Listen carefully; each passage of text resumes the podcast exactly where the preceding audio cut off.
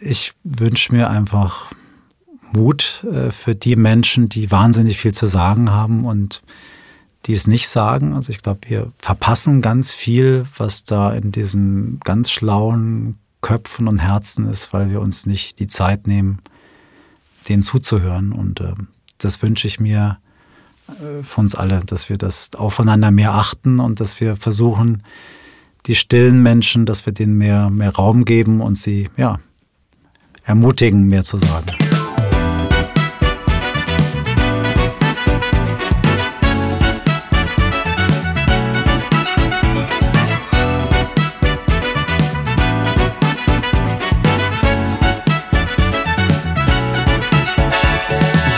Moinsen und herzlich willkommen zu einer neuen Folge von Sensitiv Erfolgreich. Der Mann, der beides kann, aus der Tonkabine von Hafengold Film. Und an dieser Stelle möchte ich mich ganz kurz bei den Hörern bedanken. Ich habe sehr, sehr viele Rückmeldungen bisher bekommen. Total positiv. Ich bin ähm, sehr, sehr, sehr, sehr, sehr erfreut, dass ihr mir schreibt und super gerne mehr davon. Und wenn ihr Fragen habt, bitte fragen. Und wenn ihr Vorschläge habt für Inhalte, die euch interessieren zu dem Thema Sensitivität, dann bitte auch an mich richten. Weiterhin suchen wir natürlich Werbepartner und Sponsoren. Und meine Kontaktdaten findet ihr dazu und äh, für Vorschläge im Textanhang dieser Folge und auf den Social-Media-Kanälen Facebook, Instagram und LinkedIn. Mein Gast heute.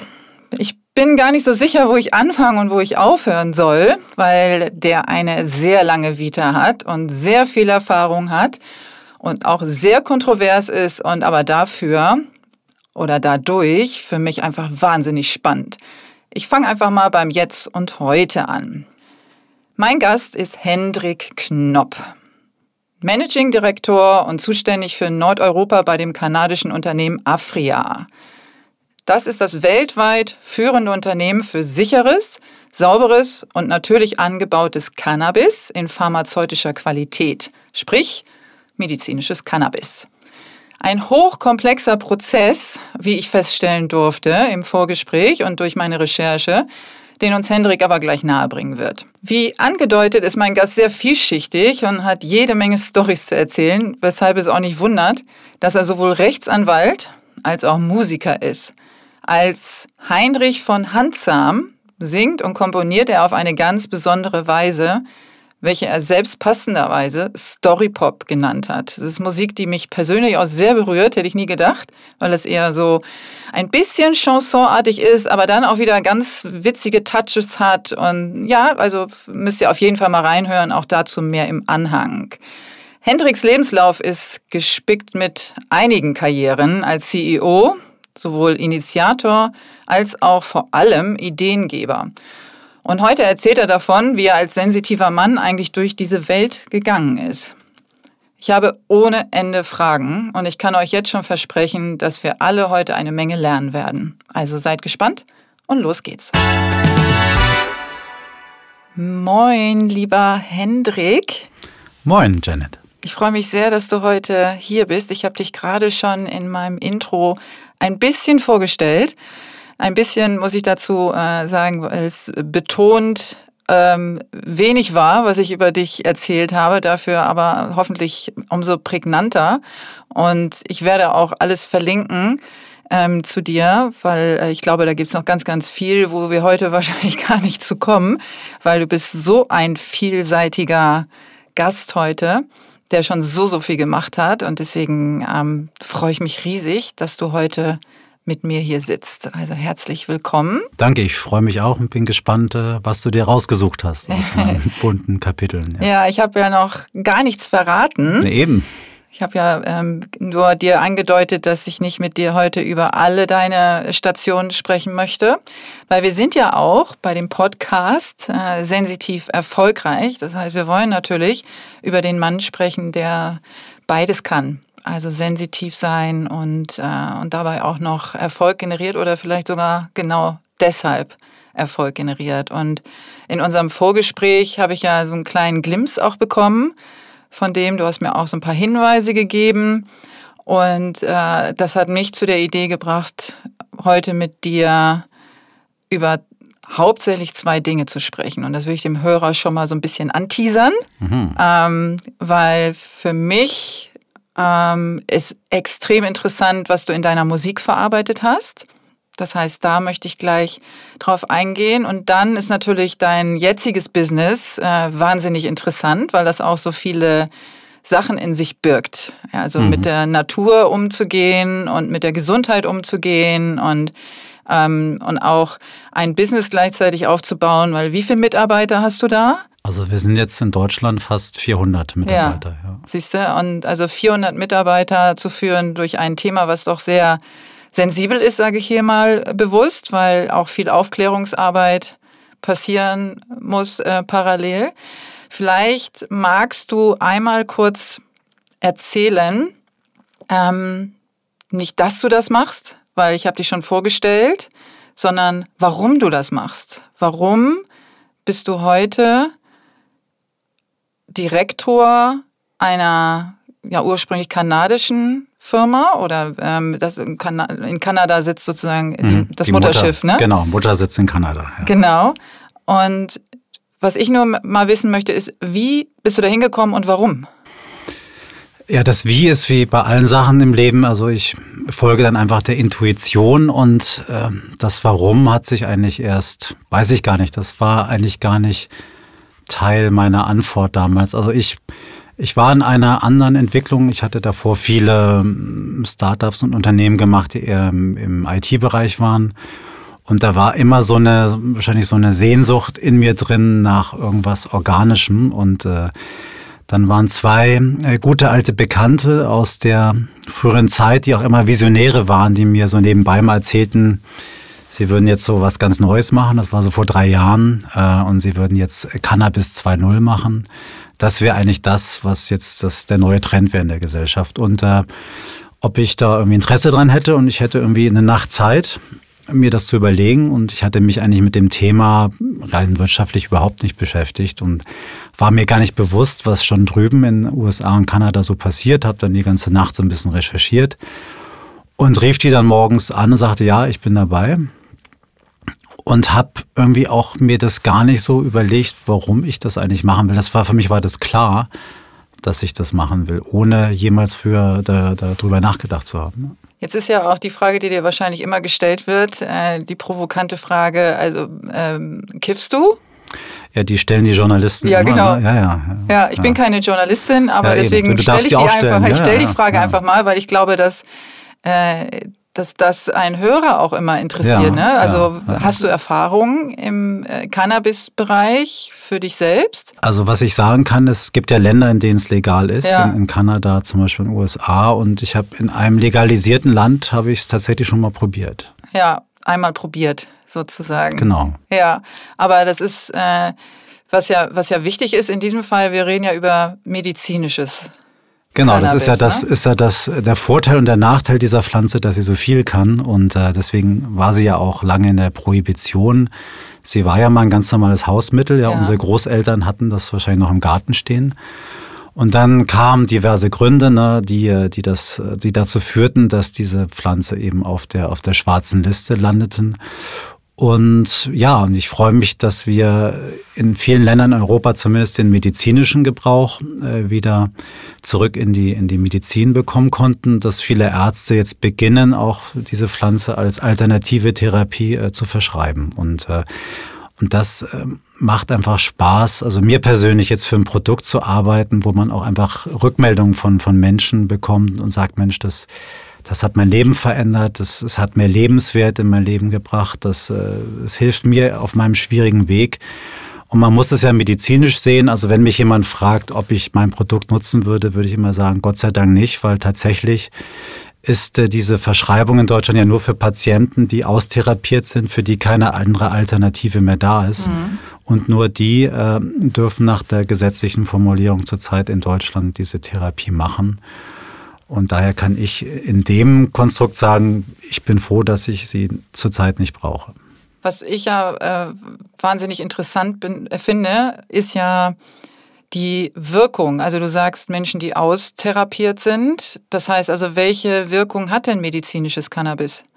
Ja, das ist, äh, ist ganz spannend. Äh, das ist natürlich auch ein ständiger Dialog mit dem, mit dem Regulierer und, und den ganzen Lobbyisten, äh, weil wir leben ja in, in Deutschland äh, bei, in einer Welt, wo man alles durch klinische Studien beweisen muss, was man sagt. Und wenn man jetzt diese Pflanze nimmt und schaut, welche Studien es schon gibt, können wir zumindest sagen, 60 bis 70 Prozent aller Verschreibungen sind für Schmerzpatienten, also Patienten, die chronische Schmerzen haben die bestimmte Opiate nicht mehr vertragen, die einfach sagen, ich will weg von der Chemie, ich will ein, ein natürliches Schmerzmittel, was mir hilft äh, auf meinem Leidensweg.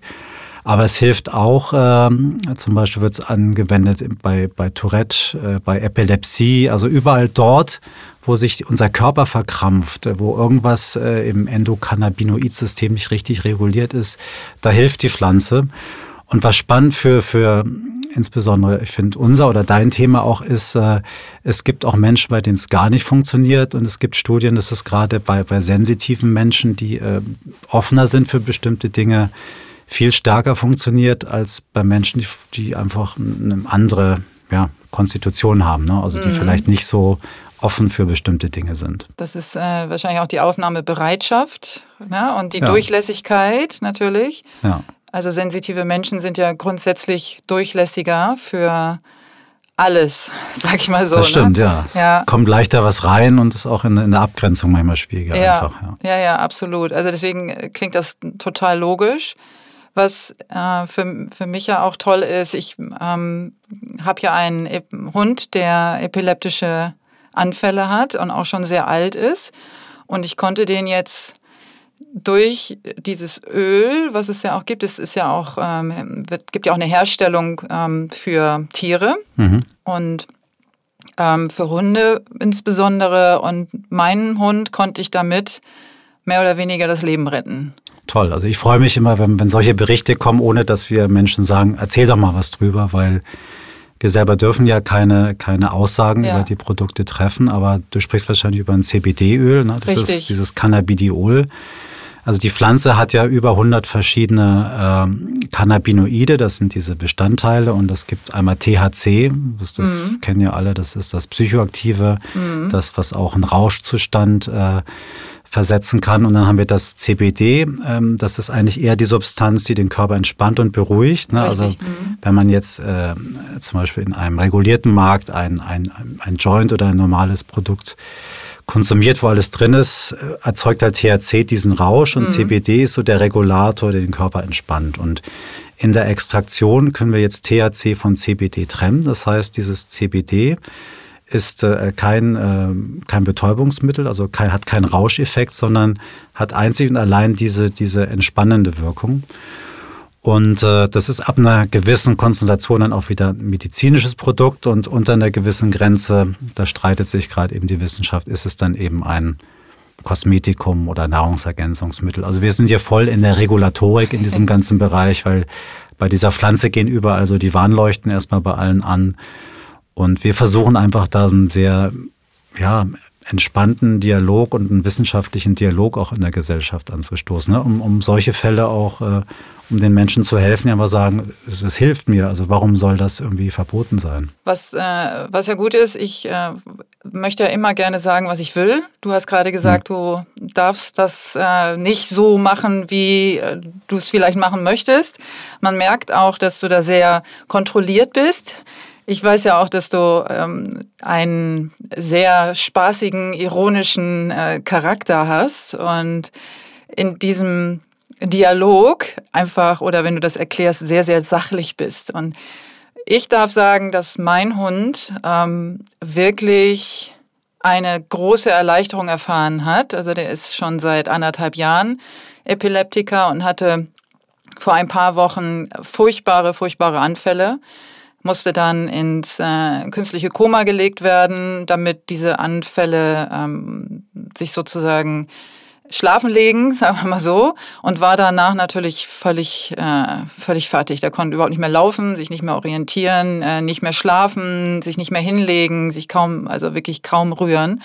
Und dann äh, kamen wir über einen Freund zu dem CBD-Öl, was ich dann nach einer Woche ihm angefangen habe zu geben, was sofort gewirkt hat und der ist wirklich äh, wie ausgewechselt.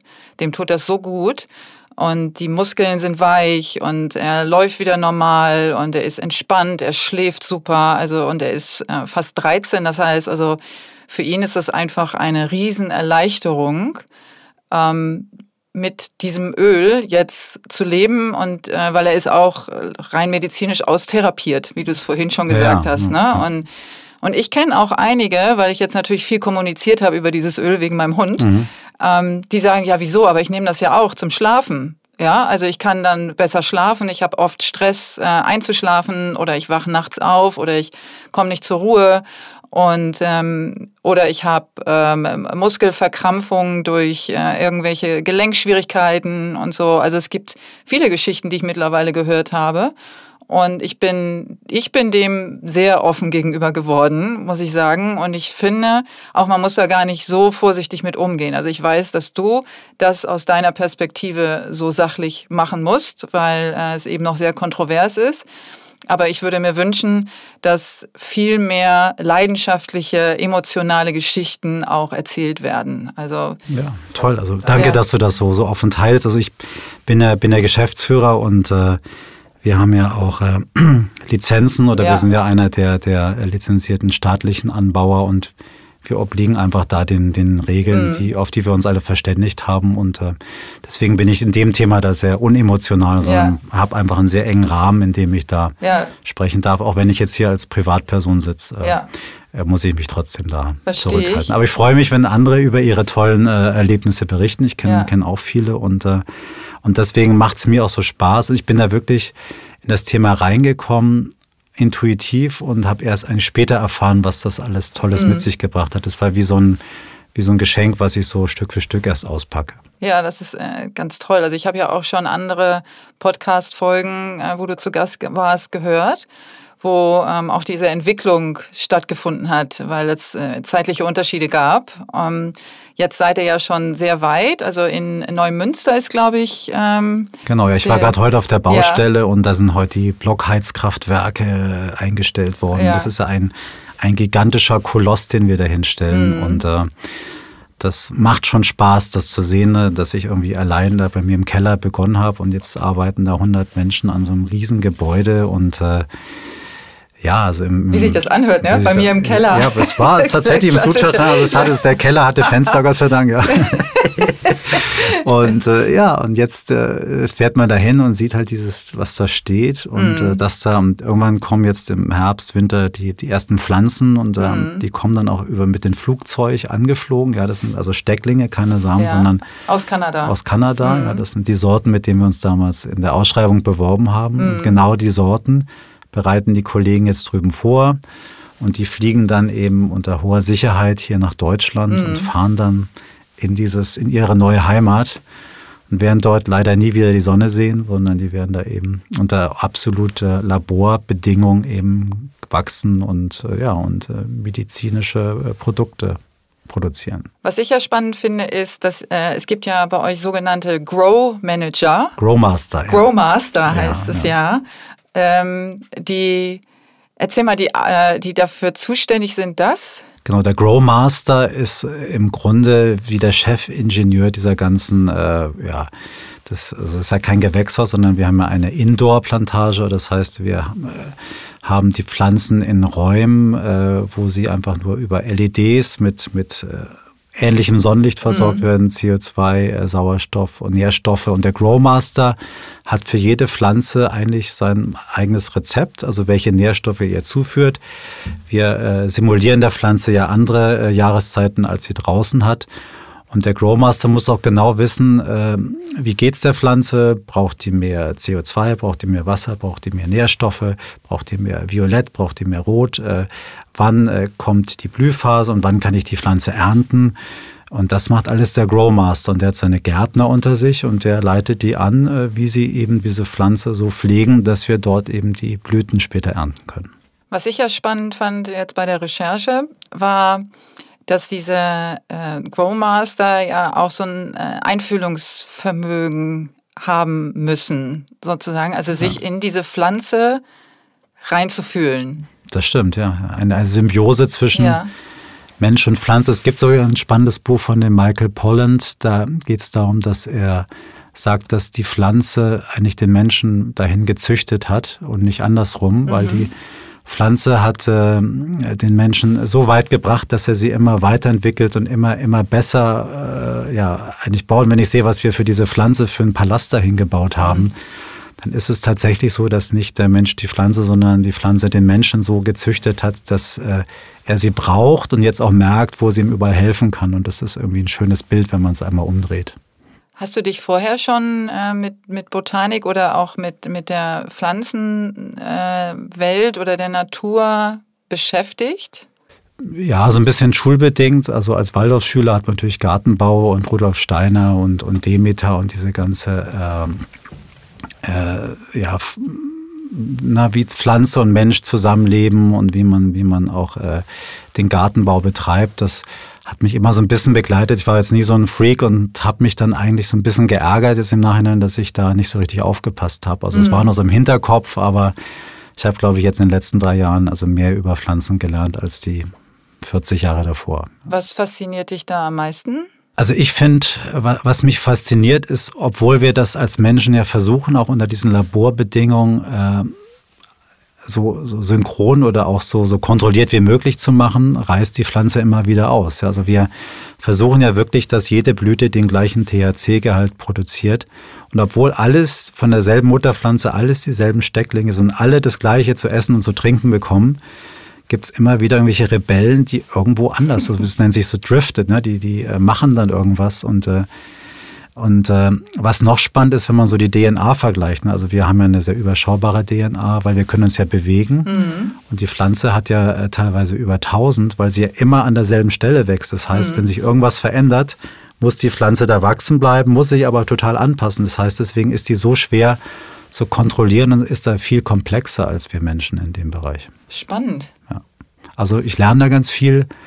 Und mein Lieblingsprojekt, äh, dafür kämpfe ich sehr stark und da lächeln zwar jetzt noch alle, ist, äh, es wird einen Forschungsraum geben mit Musik.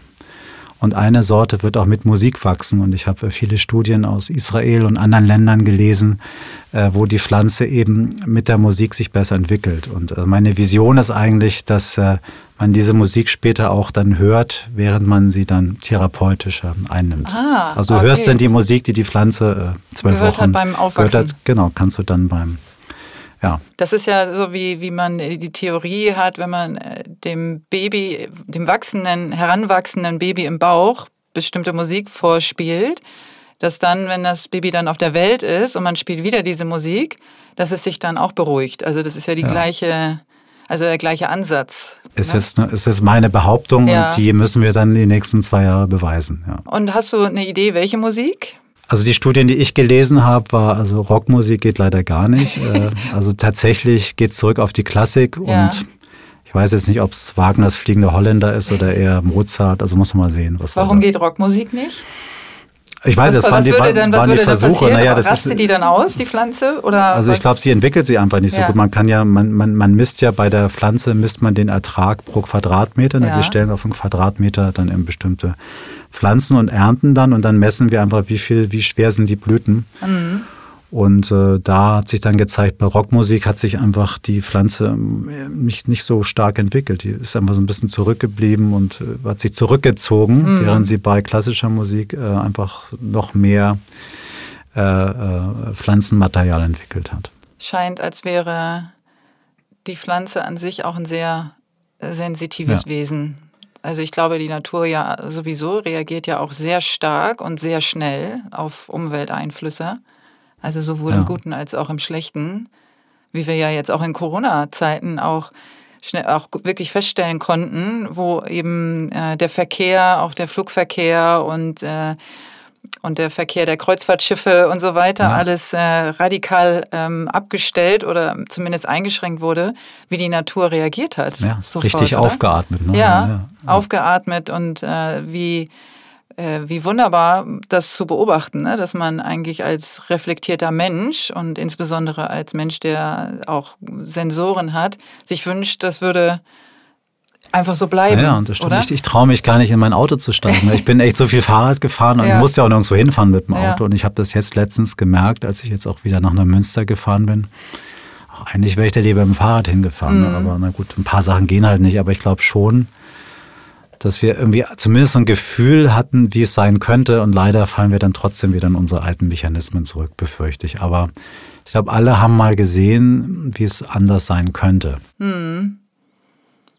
Und ich glaube, also ich hoffe, dass was übrig bleibt. Also dass so ein, ich, natürlich ist, wäre der Wunsch vielleicht zu groß, dass es, äh, dass sich radikal was ändert. Aber die Hoffnung ist dafür umso größer, dass sich zumindest in Teilen etwas ändert.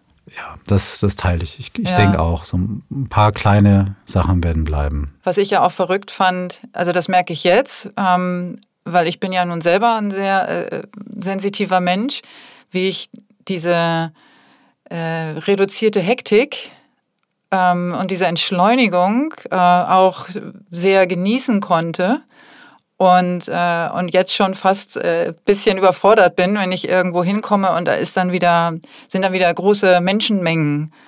So. Ja, ja, das stimmt, ne? wenn man so durch die Schanze geht und da einem wieder so die, der ganze Pulk entgegenkommt, ja, das, äh, das war schon schön, als alles so, ja, also nicht ja. verwaist war, aber also ich erinnere mich an so, so ein Schulbuch, das war, glaube ich, die grüne Wolke oder so, das handelte mhm. ja auch von so, waren alle zu Stein und so ein paar Kinder liefen da noch so rum und ich habe das oft so geträumt, wie es wäre oder auch in diesen Dystopien, das sind ja meistens eher düstere Filme, ne, wo irgendwie immer nur fünf, sechs Leute übrig sind und alle liegen da, irgendwelche Zombies kommen immer um die Ecke. Aber eigentlich gibt es gar keinen Film, der das so schön darstellt, ne, dass mhm. mit einmal ganz viel Raum und Platz ist und dann äh, alles ein bisschen zur Ruhe kommt. Ja, also ich, ich will es natürlich auch, äh, natürlich wollte ich nicht, dass es jetzt für immer so bleibt, mhm. ne? also ähm, dass wir uns voneinander distanzieren müssen.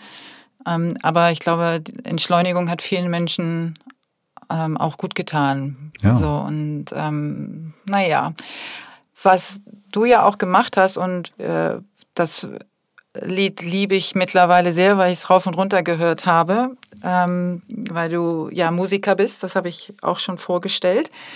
Heinrich von Handsam ja. ist dein äh, Künstlername mhm. sozusagen als Musiker. Und es gibt ein Lied aus dem Album äh, Was treibt dich an? Richtig, ne? Ja, ja. ja. Äh, du bist viel zu laut. Ja. Und das hast du mir ans Herz gelegt, aber ich hätte es wahrscheinlich auch so gefunden in deiner Playlist, hm. weil ähm, es einfach extrem mich anspricht und auch gut zu dem Thema passt, was wir jetzt gerade haben. Und ich würde mal äh, zwei, drei Zeilen vorlesen aus dem. Oh ja, bin gespannt, welche genau, dich ansprechen. Ja. aus dem Lied. Und dann würde ich gerne mit dir darüber mal sprechen. Mhm. Wenn im Sturm aus Milliarden von Worten, die wir täglich produzieren, sehen wir uns nach jenen Orten, die die Lautstärke reduzieren. Denn du bist viel zu laut, auch wenn du leise bist. Wenn du laut schreist, damit man dich nicht vermisst. Du musst nicht brüllen, damit ich dich verstehe. Ich brauche kein Geräusch, um dich klar zu sehen. Die Lauten werden die Leisen nie verstehen. Ja, das, äh, da ist viel, viel äh, persönliche Erfahrung reingeflossen. Ja. Das habe ich mir gedacht. Ja. Vielleicht magst du da was zu sagen, wie das zustande kam? Ja, das äh, ist tatsächlich, ich habe ja so als Berufsanfänger, ich habe mal als, als Anwalt begonnen, aber merkte irgendwie schnell, das ist nicht so das, was mir so liegt. Also bin dann zu, zu RTL damals gegangen. Das war noch so die wilde Zeit vom Privatfernsehen. Und da habe ich dann relativ schnell in diesen Meetings immer gemerkt, dass, dass immer die Leute eigentlich in Erinnerung geblieben, die besonders laut und viel gesprochen haben. Und ich dachte auch immer, ich wäre wär besonders schlau und hätte auch mal wichtige Beiträge und habe immer so auf den Moment gewartet, dass ich meine Sache sagen kann. Und wenn eine Pause war, war schon das Thema um. Ja, also es war dieses, dieses, also ich habe also sehr viel Höflichkeit gelernt zu Hause und, und jemanden zu unterbrechen, das war mhm. eigentlich nicht erlaubt. Und äh, und die, diese Unhöflichkeit zu lernen, das war für mich total mühsam, also Leuten ins Wort zu fallen und auch äh, äh, laut zu reden. Ich hatte wirklich so Menschen, von denen ich dann nicht unbedingt so besonders viel gehalten habe, die aber immer erfolgreich waren. Das waren wirklich die, die immer laut waren, äh, obwohl sie, und weil du leise bist, war das, obwohl sie eigentlich gar nichts zu sagen hatten, ja. Äh, und, das, und die Lauten haben halt die Leisen im Grunde nie verstanden, weil die haben die auch gar nicht beachtet. Und das habe ich dann eigentlich auch in weiteren Jobs immer wieder erfahren und, und musste für mich dann so auch einen Weg finden, um irgendwie mutiger zu werden, oder auch unhöflicher zu werden, um gehört zu werden. Und dann hatte ich einmal mit einem Lauten auch gesprochen und äh, wir hatten auch so ein Seminar zusammen und dann kam dieser, der Coach erzählt uns, es gibt halt den, den Sprechdenker und den Denksprecher. Ne? Also der Sprechdenker, der sprechen muss, um zu merken, was er denkt. Und dann gibt es halt den Denksprecher, der denkt und dann erst spricht. Und er hat halt immer den Nachteil, dass er erst alles fertig denkt und dann spricht und dann ist er meistens schon viel zu spät.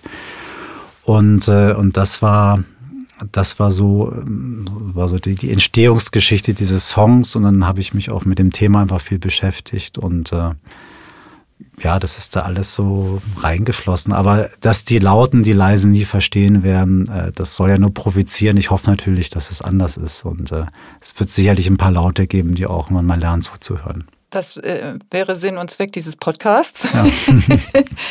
weil äh, die Denksprecher mhm. ähm, unter den Sensitiven äh, definitiv in der Überzahl sind ja. als die Sprechdenker. Mhm.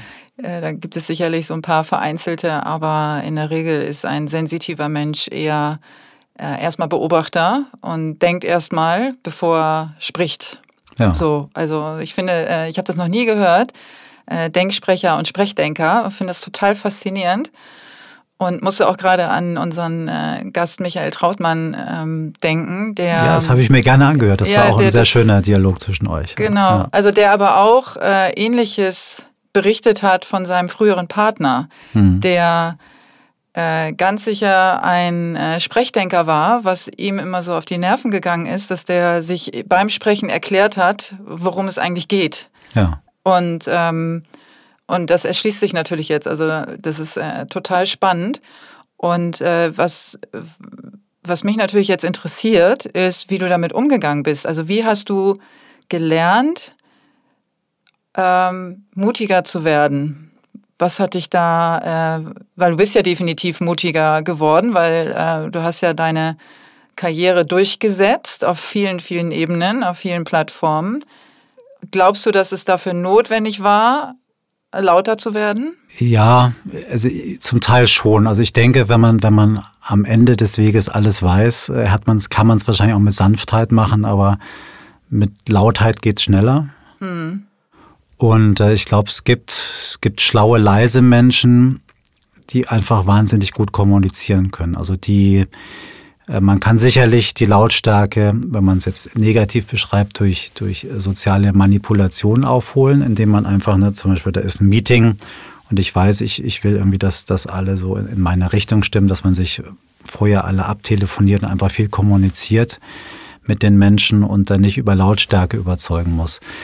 Für mich, ich war immer ein bisschen faul, viel zu kommunizieren. Und musste ich dann irgendwie wirklich, ich habe mich da manchmal vor Meetings vor den Spiegel gestellt und hat dann auch so ein bisschen über, über Physiognomie auch gelernt, ne, wie man so das Kinn so wie so ein Rapper hochhalten muss und was das für jemand bedeutet, ne, wenn man wenn man so steht oder wenn man, wenn man das Kinn nach oben zieht. Also so hast du jetzt mal, die können das jetzt, ja nicht sehen, ja, also kann, Kopf kann runter, komisch, ja, von ja, sozusagen äh, eher von, äh, von unten nach oben genau, schauend, genau. anstatt von genau. oben nach unten schauend. Also das forsche Kinn, ne? Ja. wenn man das ein bisschen mehr nach vorne zieht, dann mhm. hat man äh, auch mal mehr Respekt. Das sieht man auch auf, auf Rapperbildern, dann steht ja keiner andächtig da und schaut runter, sondern die ziehen ja alle ihr Kinn hoch. Ne? Und das mhm. äh, sieht man auch in, auf vielen Werbefotos. Also ich habe mich mit diesem Thema geht es ein bisschen um um Gesichtsphysiognomie auch beschäftigt und was das so auch mit, mit sensitiven und anderen Menschen zu tun hat, dass man auch aus dem Gesicht schon Dinge erkennen kann, wie der Mensch in den Situationen ist. Na, jedenfalls habe ich für mich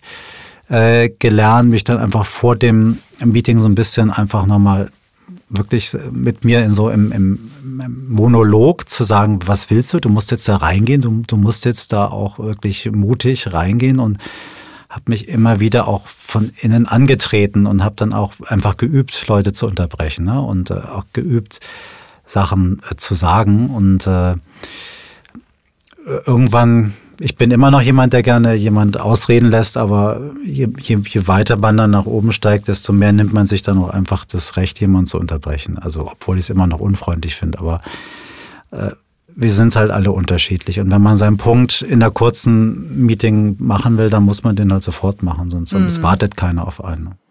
Ja, also ich habe äh, ich hab, hab ja die gleiche Erfahrung gemacht und habe auch gelernt, wenn ich es nicht sage, tut es jemand anders. Ja.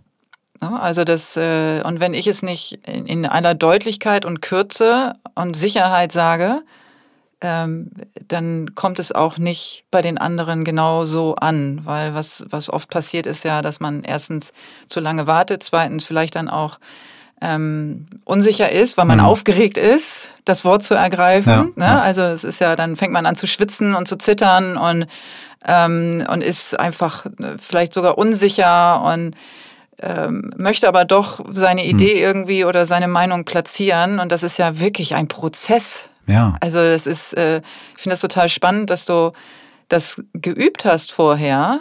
Ja, ich bin ähm, tatsächlich vorher mhm. mal auf Toilette gegangen, ja. habe dann mich vorm Spiegel so wirklich.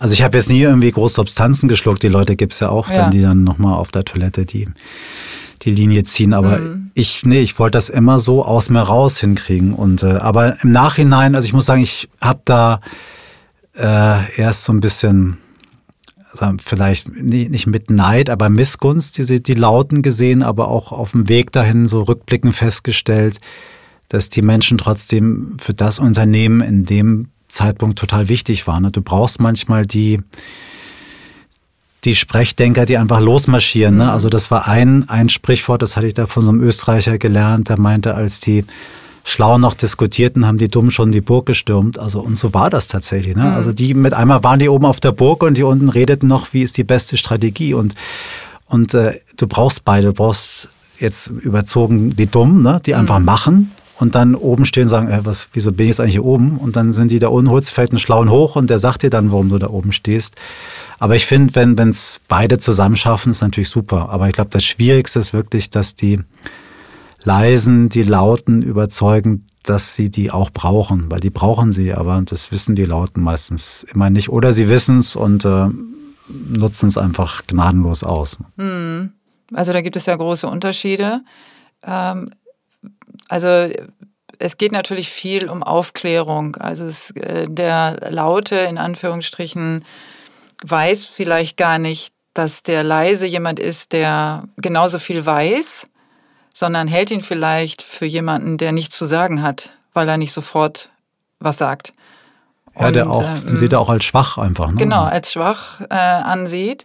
Und da ist ja viel zu tun, wie ich finde. Und da würde mich natürlich interessieren, du sagst, du hast 400 Mitarbeiter und äh, hast ganz viel erlebt und gehörst ja eher dann zu der leisen Kategorie, wie du ja selber beschrieben hast. Und hast du jetzt, wo du diese Mitarbeiter führst, ähm, Techniken eingeführt, Kommunikationstechniken oder Meetingtechniken, die dem entgegenkommen? Also ich habe es teilweise schon gemacht. Also diese 400 Mitarbeiter sind wir uns sehr verteilt. Ne? Wir mhm. haben die, die äh, CC Pharma, das ist ein Parallelimporteur, der auch unsere ganzen Cannabis-Produkte vertreibt. Der sitzt in der Eifel, also da bin ich äh, zwei, dreimal nur im Monat.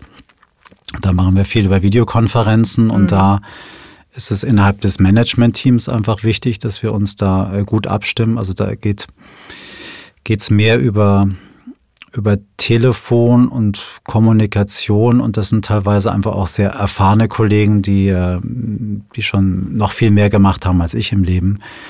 Und ich glaube, äh, da geht es viel über, über das nach der Arbeit, über ja auch mal Ne, zusammen einfach einen Rahmen finden, dass man zusammen isst und genießt und über andere Dinge spricht, um so ein Vertrauen zueinander zu haben. Also mhm. Also wirklich die zu akzeptieren, der eine macht das so, so gut er kann. Und ich glaube, was wir auch alle von uns akzeptieren, ist, dass wir komplett durchschnittlich sind. Also diese Erkenntnis, dass wir alle gar nicht so toll sind, äh, dass wir sehr durchschnittlich sind in dem, was wir können, aber das Durchschnittliche, was wir können, eigentlich gut umsetzen. Und äh, das, das hilft da stark. Und bei denen hier in Hamburg, mit denen ich äh, direkt sehr viel zusammenarbeite, ist es auch wieder Kommunikation. Also wir sind ein sehr heterogenes Team, auch mit sehr unterschiedlichen Typen. Also ich will jetzt nicht Freakonomics sagen, mhm. aber es sind schon echt so Charaktere und da, da brennt es schon auch öfter mal.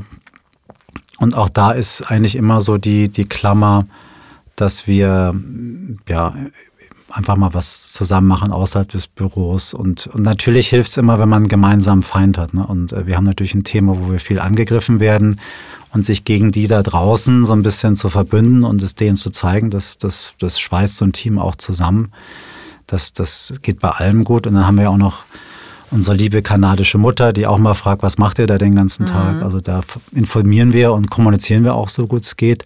Und das sind natürlich auch extreme Kulturen, also so eine amerikanisch-kanadische Kultur. Wir sind äh, an der Börse notiert. Das ist natürlich, das ist natürlich ein Kapitalismus der feinsten Art und wir hier noch mit unserer ganzen Regulatorik. Also im, im Grunde verbringe ich wahrscheinlich 70 Prozent mit, mit Zuhören, Sprechen und, ähm, und den Leuten das Gefühl zu geben, dass, dass sie im Grunde das, sie zu bestätigen in dem, was sie machen. Oder, also ich versuche wirklich, äh, dass jeder das macht, was er am besten kann. Und ähm, da haben wir teilweise, das macht man eigentlich nie, aber teilweise auch Bereiche um Leute rumgebaut, weil die das halt einfach gut können. Und den Job hätte ich wahrscheinlich anders ausgeschrieben. Das ist manchmal schwer, dann in so einer Organisation sagen, wie ist das denn jetzt, was haben wir jetzt für eine Matrix oder wie ist die Hierarchie, wer reportet da an wen und, einfach zu sagen, naja, wir wollen im Grunde natürlich alle dasselbe, aber jeder hat so seinen Bereich und du, der kann noch das und hilft doch dem. Also das ist am Ende ist es viel, viel Sprechen immer. Also gar keine tollen Techniken. Intuitiv ja, also ist, ja. ja. genau.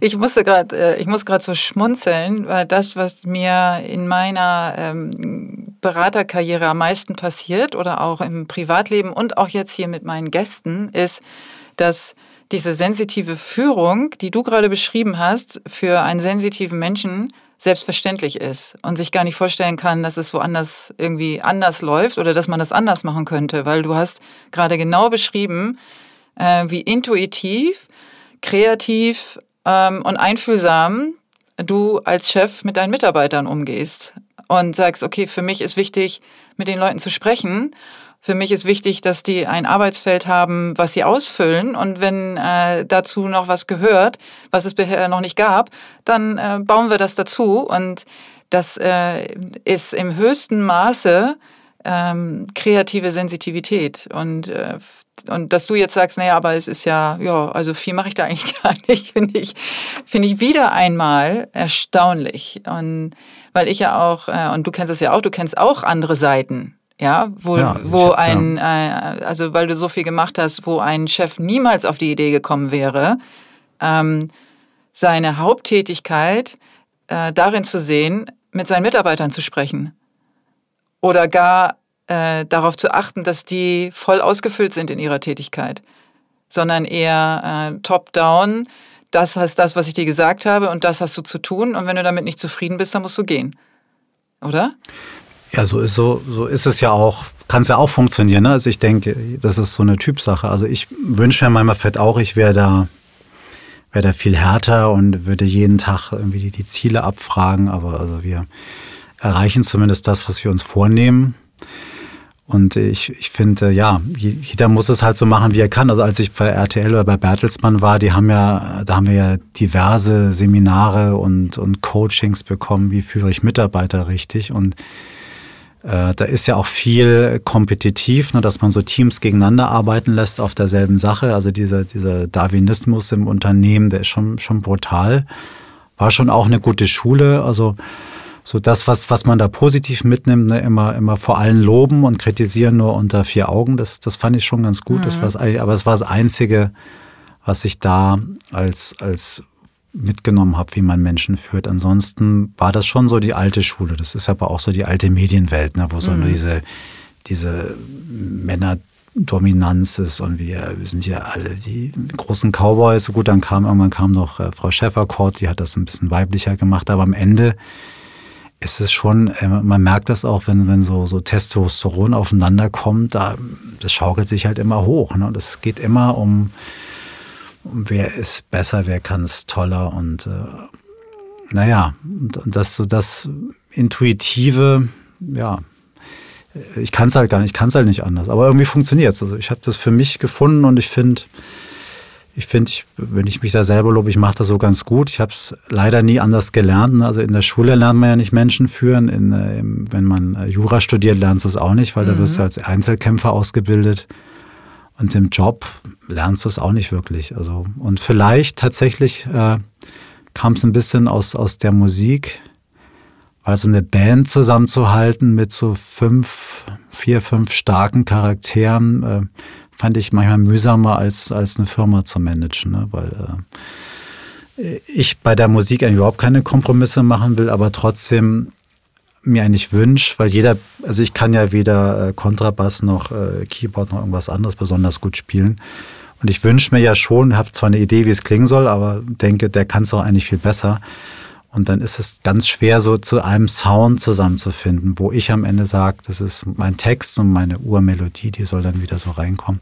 Also eine Band finde ich schwieriger als eine Firma zu managen. Ja, das ist spannend, finde ich.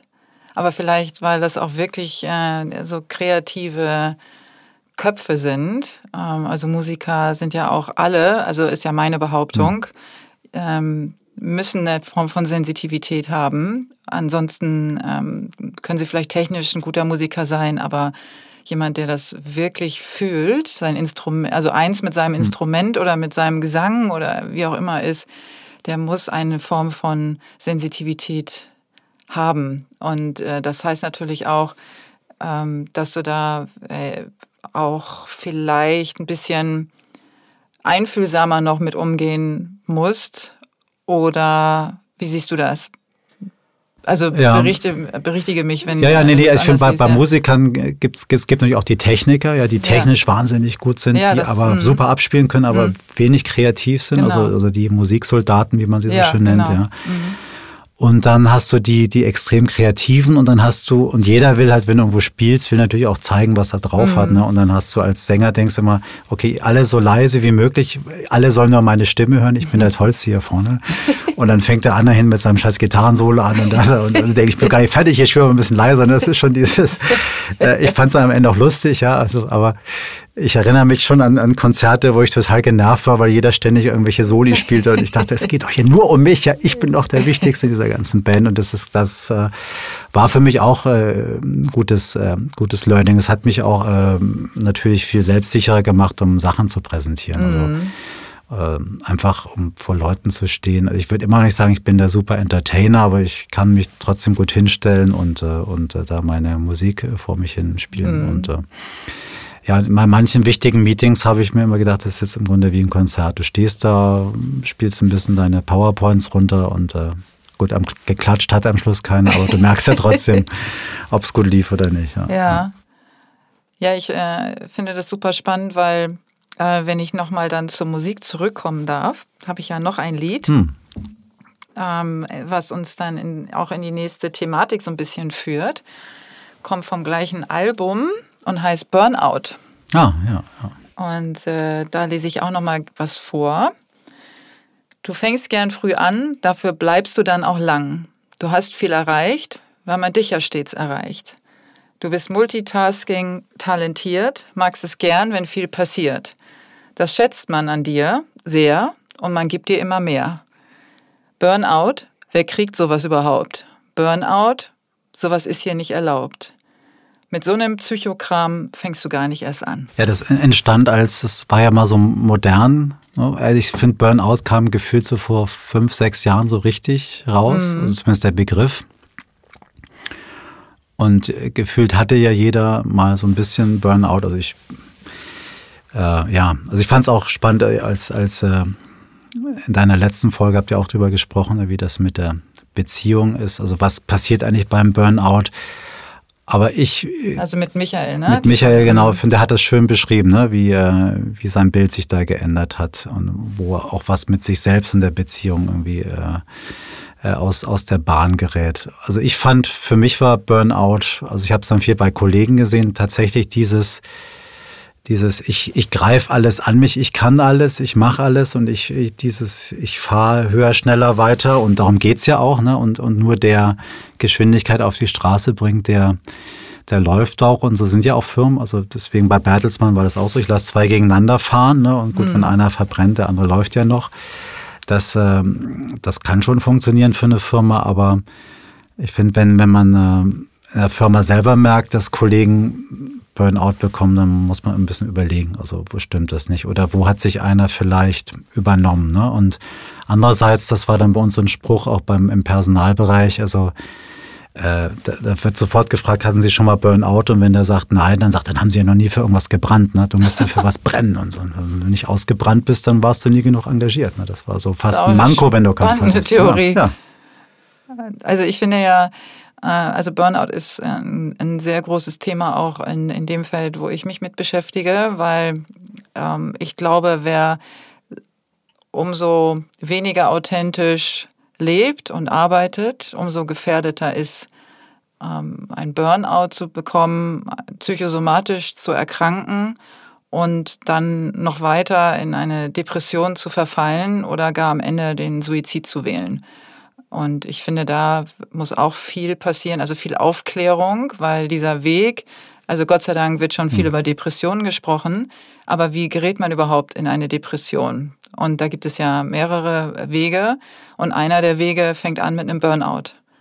Und, und einer der Wege zu einem Burnout zu kommen, ist, wenn ein sehr ähm, einfühlsamer, sensitiver Mensch ähm, permanent überrannt wird, ähm, überhört wird, übersehen wird und äh, immer wieder dagegen ansteuern muss. Also da sind wir wieder bei dem Laut und Leise vielleicht ein bisschen aber dann versucht, ein anderer zu sein, also eine Rolle zu spielen. Das ist ja in vielen Strukturen dann notwendig als äh, Mitarbeiter oder äh, gar ähm, Fußballer, der jetzt in, in dieser Struktur gefangen ist und da irgendwie nicht raus kann. Und das finde ich auch nochmal spannend, äh, diese Perspektive mit dir zu betrachten. Ähm, ob du äh, da konkrete Beispiele hast, die dir einfallen. Ja, ich finde es gut, wie du es mit der, mit der Rolle beschrieben hast. Also die Fälle, die ich kenne, sind ist A der Fall, du fängst irgendwo an und du verkaufst dich halt oder du mhm. erwächst schon eine Erwartung mit deinem Einstieg, also was im Grunde ja Männer besonders gern machen, dieses Overselling oder dieses Fake it till you make it, wo du einfach sagst, klar kann ich alles ne? und dann setzt du dich ja extrem unter Druck, dass du das auch immer abliefern kannst. Also wenn du aus dem äh, rausgehst, was du kannst und es aber nicht schaffst, später aufzuholen. Also die meisten schaffen es dann und, ne, und die ersten drei Monate merkt der keiner, dass man es gar nicht konnte und irgendwann ne, hat man es so ungefähr raus. Und aber wenn du immer dem hinterherläufst und, und, und selber auch die Erwartung an dich so hoch hast, dann, dann kommt es irgendwann. Und, äh, und und ich glaube, das ist, wie du richtig sagst, ne, wenn man äh, bei den, bei den sensitiven Menschen, die sich zu viel aufpacken, weil sie sich A nicht abgrenzen können oder weil sie zu hilfsbereit sind und immer anderen weiterhelfen und, und ihre anderen Sachen ja noch mit auch machen müssen äh, und dieses nicht Nein sagen können. Ich glaube, äh, am, am einfachsten haben es die Leute, die entspannt Nein sagen, interessiert mich nicht. Ich, weißt du, diese ruhigen Typen, so, die sich mit nichts aus der Ruhe bringen lassen, die auch sehr sich, ja, sehr in sich ruhen, die, die sind da nicht so gefährdet wie die Menschen, die, die auch empathisch sind, die hilfsbereit sind. Also die sind für mich hochgefährdet und da ist es die Aufgabe auch, also jetzt, wenn man in eine, in eine Firma reinschaut, des, des, äh, des Chefs oder des Zuständigen oder der, das, das zu erkennen und, und zu sagen, okay, ich muss diese Person schützen, aber ja, die wenigsten erkennen, glaube ich, dann auch die Anzeichen. Ne? Ich glaube, ähm, die Anzeichen im Außen sind natürlich noch viel, viel zeitverzögerter als die ähm, ähm, Symptome, die innen stattfinden.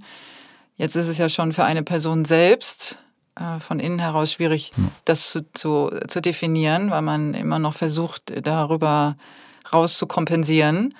Wie ist das, an welcher Stelle glaubst du, merkst du das, wenn du jemanden vor dir hast, der, der hart an einem Burnout kratzt? Ja, du musst natürlich die Person ein bisschen kennen, ne, um mhm. so davor und danach zu sehen. Und ich glaube, die, wenn man so die, die Aufmerksamkeitsspanne sieht, also ich glaube, man schafft es nicht mehr als, als zehn Leute in, in so einer Führungsebene, also direkt wirklich äh, täglich äh, zu sehen. Und äh, ich glaube, es ist auch da ist man erstmal eigennützig, als wenn man dann eine leitende Funktion hat und sagt, okay, ich brauche die Person, die muss weiterarbeiten. Ich kann jetzt nicht sagen, du mhm. äh, leg jetzt mal fünf äh, Tage die Füße hoch, weil jetzt ist irgendwie Jahresabschluss oder ich brauche irgendwas von dir.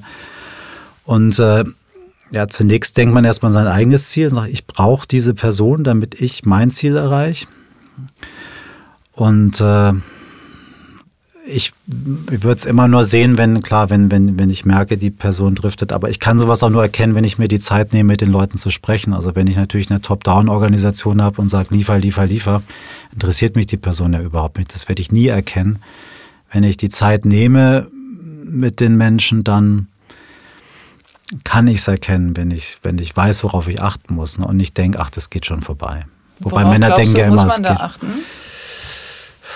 Äh, naja, also erst eine Äußerlichkeiten, also das, das zuckende Augenlid, also das mhm. geht ja schon vorbei. Aber also ich finde, dass man merkt das oft, wenn so eine, so eine äh, Reizschwelle ist, ne? wenn Menschen immer, immer schneller explodieren, also mhm. Äh, bei, bei Themen, die eigentlich früher überhaupt kein Problem waren. wenn, wenn sie irgendwie so, so hektischer werden, wenn sich, wenn sich, äh, wenn sie sich so ein bisschen zurückziehen und nicht mehr sozial so richtig interagieren. Also ich glaube, es gibt schon so ein paar Indikatoren, aber ich muss gestehen, also mir ist es einmal, einmal mit einer Kollegin passiert. Also da habe ich es dann auch relativ spät bemerkt und ich hätte es wahrscheinlich auch schon früher sehen können, aber ich, ich habe es erst selber, äh, als ich war selber mal kurz davor, ich glaube, jeder war mal kurz davor, mhm. also ich habe dann selber noch äh, so die Reißleine gezogen, habe auch gemerkt, ich habe vier Monate gebraucht, um wieder so in diese Energie reinzukommen, äh, die ich vorher hatte. Also das, das dauert auch echt lang, ne? Ja, das ist ja genau das, äh, wenn du sagst, man denkt erstmal nur an sich und dann die Ziele, ja. die man erreichen will und sagt, komm jetzt, äh, ähm, reiß dich zusammen und wir ziehen das jetzt durch, äh, dann ist das ja eigentlich, wenn man sich damit ein bisschen auskennt, relativ dumm, weil man dann die Gefahr eingeht, dass dieser Mitarbeiter, dieser Mensch mindestens vier Monate ausfällt dann. Das heißt, dass man äh, den dann über einen längeren Zeitraum verliert, wenn man ihm nicht diese eine Woche gönnt. Ja? Oder ähm, dieses Gespräch gönnt oder was auch immer derjenige braucht, hm. weil, äh, weil das vielleicht dann davor schützen könnte, dass der Mitarbeiter über einen längeren Zeitraum ausfällt. Also diese kurzfristige Herangehensweise ähm, macht ja mittelfristig oder sogar langfristig mehr Schaden, als wenn man sagen würde, okay, pass mal auf, ähm, zieh dich jetzt mal für ein paar Tage zurück und dann reden wir mal, was jetzt hier Sache ist und, ähm, und, und worüber wir oder womit wir hier eigentlich dealen müssen. Also was wäre denn zum Beispiel andersrum, wenn jetzt jemand zu dir kommt und sagt, Hendrik, ähm, ich glaube, ich stehe kurz vorm Burnout. Was wäre dann? Naja, also es gehen natürlich zwei Ebenen los. Die eine, mhm. ne, mir, mir fällt die Leistung weg, wer kann ihn mhm. ersetzen? Aber äh, eigentlich sollte ich zuerst dran denken, okay, wie kann ich der Person helfen? Also mhm. was, äh, also ich, A, bin ich wahrscheinlich jetzt gar nicht geschult, um zu wissen, braucht er jetzt drei Tage, braucht er drei Monate? Mhm. Äh, am sinnvollsten wäre wahrscheinlich, wenn man wüsste, es gibt da irgendwie ein, keine Ahnung, irgendeinen irgendein Therapeuten, irgendeine Therapie, irgendeine ein Fach, eine Fachkraft, die weiß, äh, wie man, was diese Person braucht. Also ich als Person äh, habe ja auch gar die therapeutischen Werkzeuge, um es festzustellen, also was braucht die Person? Ist es generell zu viel Arbeit? Hat, es kommt noch sozial was dazu? Mhm. Ich, ich sehe ja nur einen Teil des Menschen am Tag und ich sehe nicht, ob der noch zu Hause Stress hat, ob irgendwie was mit den Eltern. Also irgendwann gibt es ja auch viele Faktoren und äh, ich denke, es würde allen leitenden Personen helfen, wenn man wüsste, es gibt da gibt da Profis, die genau in der Situation dann mit dieser Person sprechen und die dann, wenn die Person zustimmt, mir ein Feedback gibt und sagt, du, diese Person braucht jetzt vier Monate Tibet oder die Person braucht ein schönes Wochenende oder, oder was braucht die Person? Ne? Das, das weiß die Person ja auch nicht. Die fühlt ja nur, irgendwas stimmt nicht und die will ja weitermachen. Also das ist ja oft beim Burnout. Andere Leute gehen ja von sich aus raus und sagen, ich brauche jetzt mal zwei Wochen Urlaub.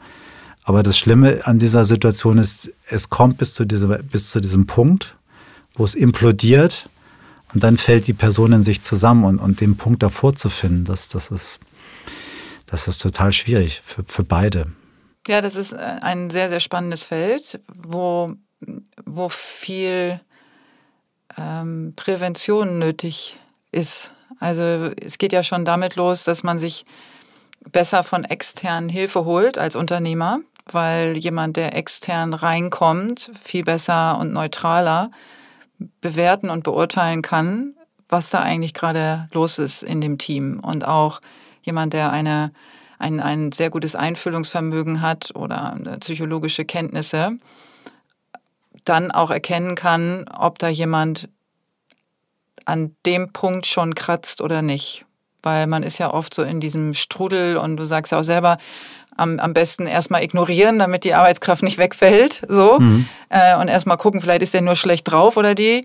Ähm, oder ja, ja, da ist gerade irgendwie privat was los, das wird schon.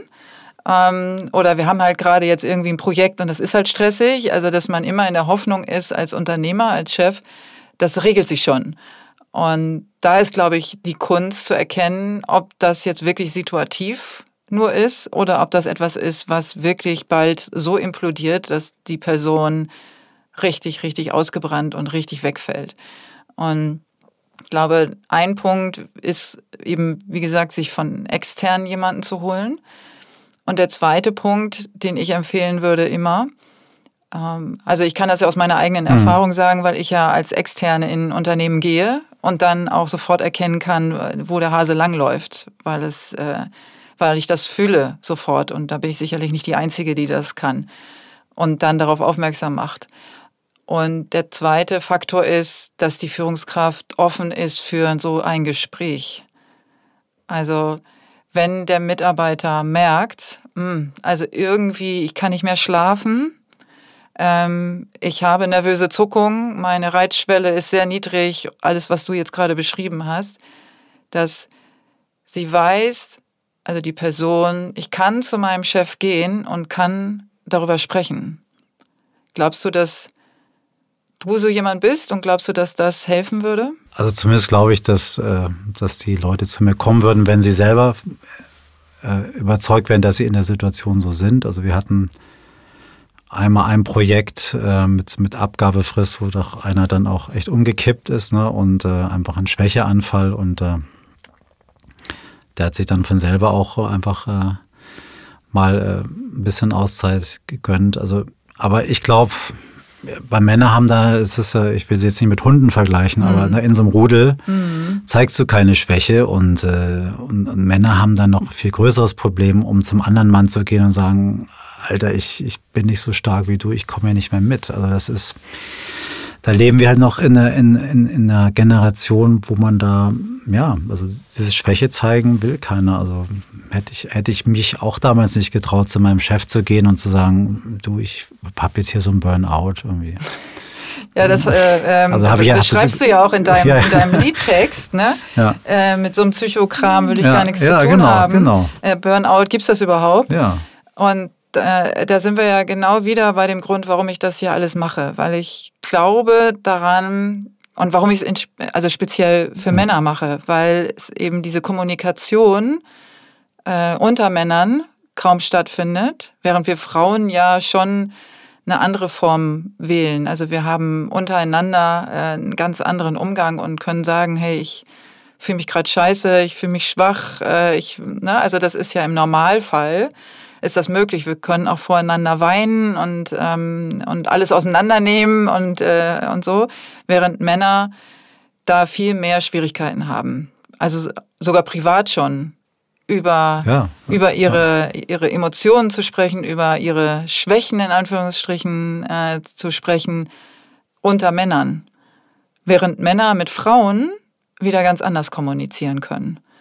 Und da habe ich auch, das finde ich, finde ich ganz spannend, äh, warum ja auch diese Mischung auch so wichtig ist zukünftig, dass, äh, dass in der Männerwelt auch mehr Frauen stattfinden und überhaupt in, in, in der Wirtschaft oder auch im Privatleben gelernt wird, miteinander zu kommunizieren. Und ich glaube, da kann Mann viel von Frau lernen und Frau viel auch über den Mann lernen.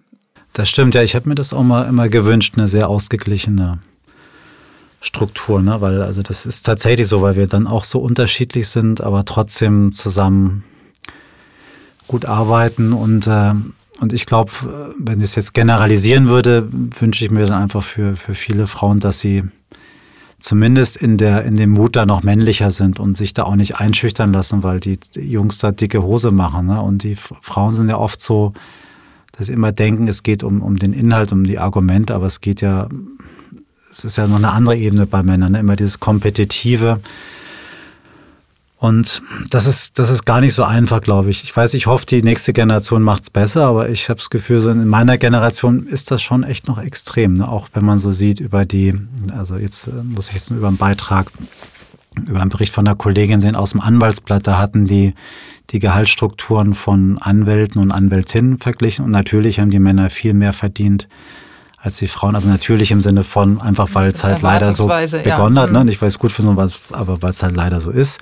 Aber was dann spannend war, dass sie auch äh, die freien Anwälte verglichen haben, also die äh, ihr Gehalt selber aushandeln, also die mhm. ihren Stundensatz. Ja, und da war das noch extremer. Also das war, dass die Männer, die genauso viel können wie die Frauen, für die gleiche Leistung dem Kunden einfach doppelt so viel in Rechnung stellen als die Frau, die einfach viel bescheidener ist. Das war gar nicht, dass die Frau hat überhaupt keine Grenze gehabt, dass sie weniger Geld nimmt, sondern es war einfach so, dass die Männer sich völlig überschätzen, mhm. wie viel sie wert sind, während die Frau viel realistischer ist und dadurch eigentlich einen Nachteil hat, weil sie nicht in diesem Spiel mitmacht, weil Männer ständig überreizen und die Frau immer denkt, das ist doch jetzt unangemessen, ich kann doch jetzt nicht 500 äh, Euro die Stunde nehmen, also das ist doch nur 200 wert und der Mann sagt, natürlich kostet es 800 Euro. Ne? Das ist so dieses, der Mann holt sich diese Bestätigung, glaube ich, über, über das Geld und über Macht und ich bin geil, weil ich so viel Kohle mache und die Frau denkt, das muss doch irgendwo einen Wert haben, was ich hier mache. Und das finde ich, finde ich ganz schwer, wie man, wie man das auflösen soll.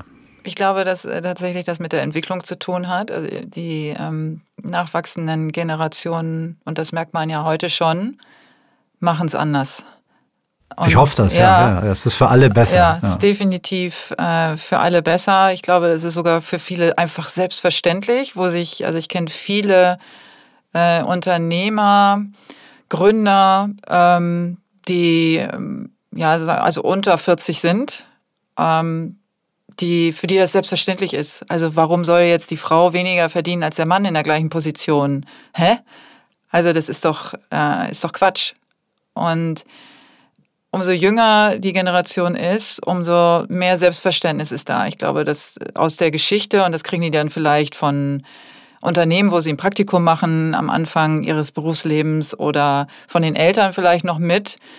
Ähm, aber wenn sie wirklich, und das sage ich jetzt ganz, äh, ganz offen, Eier haben, ähm, dann gehen sie ihren eigenen Weg und folgen ihrer, ihrer, ihrem eigenen Verständnis. Und das wünsche ich mir natürlich sehr.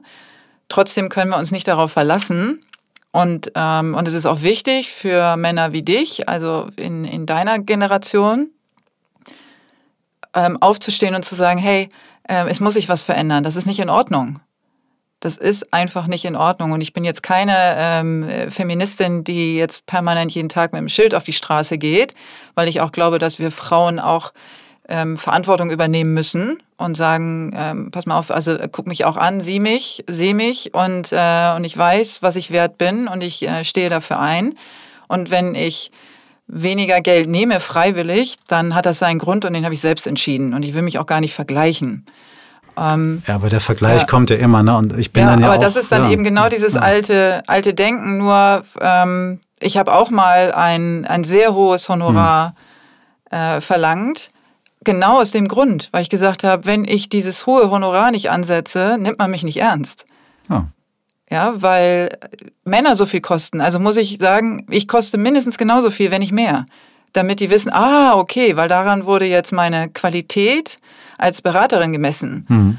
Und ich habe mich irgendwann äh, dagegen entschieden und habe gesagt, äh, und das ist auch gar nicht so lange her, muss ich sagen, ich gesagt habe, nee, das will ich gar nicht mehr. Ich möchte gerne das selbst bestimmen und das ganz individuell, je nachdem, äh, mit wem ich zu tun habe und ähm, wer was zahlen kann überhaupt.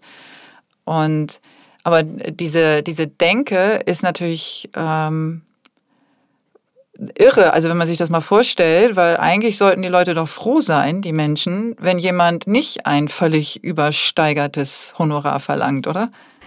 Ja, absolut, aber trotzdem, wie du sagst, am Ende glaubt man ja, dass es auch so viel wert ist. Ne? Ja. Und also trotzdem würde ich ja, wenn jetzt ein Mann sagt, meine Leistung kostet 500 die Stunde und dann kommt eine Frau rein, meine kostet 100, würde ich ja nicht sagen, du, nimm doch lieber 200. Ich bin, dann bin ich ja Unternehmer und sage, oh super, 100, cool. Dann machst du für 100, ne? dann ist es, äh,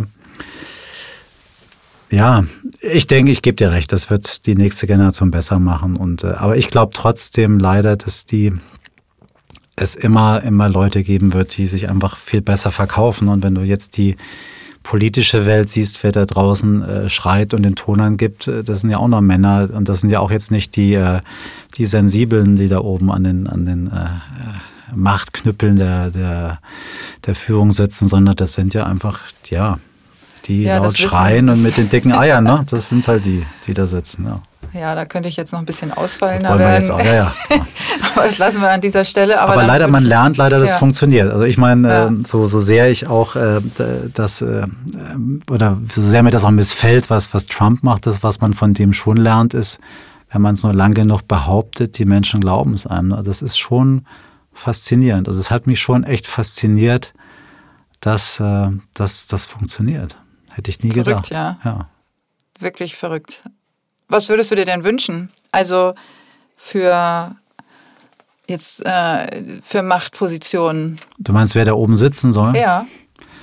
Ja, am Ende ist das schwer. Am Ende sitzt da immer ein Mensch und jeder Mensch äh, ist irgendwann korrumpierbar, nicht unbedingt von Geld, sondern von irgendwas. Äh, also wenn man sich so die, die Vision von der Hightech-Branche ansieht und es irgendwie Singularität gibt, irgendwann sitzt da sowieso eine Maschine, die das viel besser macht als wir. Und äh, wahrscheinlich wird das, äh, ja, wenn wir eine, eine, wenn wir es schaffen, eine, eine ethische Maschine zu entwickeln, die irgendwie neutral entscheiden kann, die kann das leider besser als wir Menschen. Glaubst du? Ja, am Ende, wir bauen sie ja schon. Ne? Also mhm. Also ich denke, irgendwann wird die da stehen und das wird alles so komplex, die wird das schon irgendwie können. Ne? Hast du noch, ähm, bevor wir jetzt zum Schluss sozusagen kommen, noch einen Gedanken, den du mit mir und äh, unseren Hörern zu dem Thema teilen möchtest? Ich finde, du hast, hast das schön so von vielen Seiten beleuchtet. Also ich wünsche mir einfach Mut äh, für die Menschen, die wahnsinnig viel zu sagen haben und die es nicht sagen. Also ich glaube, wir verpassen ganz viel, was da in diesen ganz schlauen Köpfen und Herzen ist, weil wir uns nicht die Zeit nehmen, denen zuzuhören. Und äh, das wünsche ich mir äh, für uns alle, dass wir das aufeinander mehr achten und dass wir versuchen, die stillen Menschen, dass wir denen mehr, mehr Raum geben und sie ja, ermutigen, mehr zu sagen. Das finde ich super. Das hätte jetzt von mir sein können. Ach, danke. Wollte deine danke, Worte danke, nicht danke. Ich liebe, ich liebe es. Also es war ein super schönes, äh, super schönes Schlusswort. Und ich möchte alle da draußen auch ähm, dazu animieren, äh, deine Musik zu hören. Ja, danke also, für die Empfehlung. Ähm, wirklich Heinrich von Handsam. Äh, spannende Texte, also äh, hört genau zu.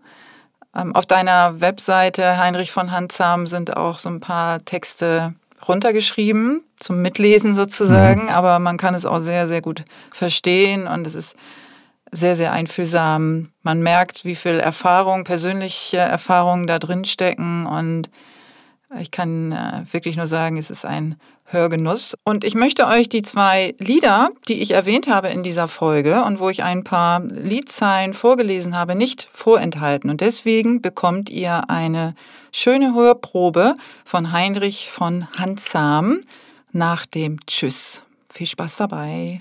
Du bist einfach ein extrem spannender Mensch. Also ich werde weiter verfolgen, was du so treibst und ähm, und bin gespannt, ob das jetzt deine letzte Unternehmung bleibt. Ich äh, kann mir gut vorstellen, da kommt noch mehr. Also Stimmt, der, ja. genau. Wenn man so dieses Raster sich anguckt aus der Vergangenheit, so drei bis fünf Jahre, ähm, dann äh, kann man sich vorstellen, dass da noch zwei, drei weitere Projekte folgen. Und äh, ich werde dranbleiben. Und wer auch da mehr von dir wissen will, der findet das äh, im Textanhang zu diesem Podcast. Also Hendrik, Janet, vielen Dank, dass ich zu Gast ich, sein durfte. Ich danke dir und ähm, wie immer beende ich diesen Podcast mit einem Hamburger Tschüss.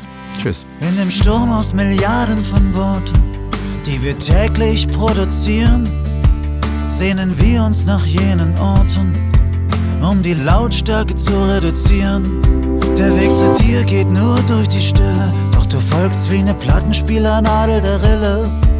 Und du singst laut mit, ohne hinzuhören, denn du bist viel zu laut, auch wenn du leise bist, weil du laut schreist, damit man dich nicht vergisst.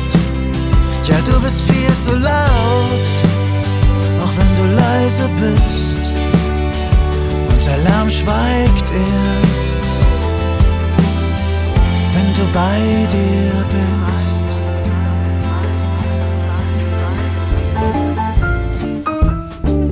Jeden Tag stehst du auf und du bist verdammt gut drauf. Du fängst gern früh an, dafür bleibst du dann auch lang. Du hast viel erreicht, weil man dich ja stets erreicht. Sehr dynamisch mit Elan verfolgst du dein Karriereplan.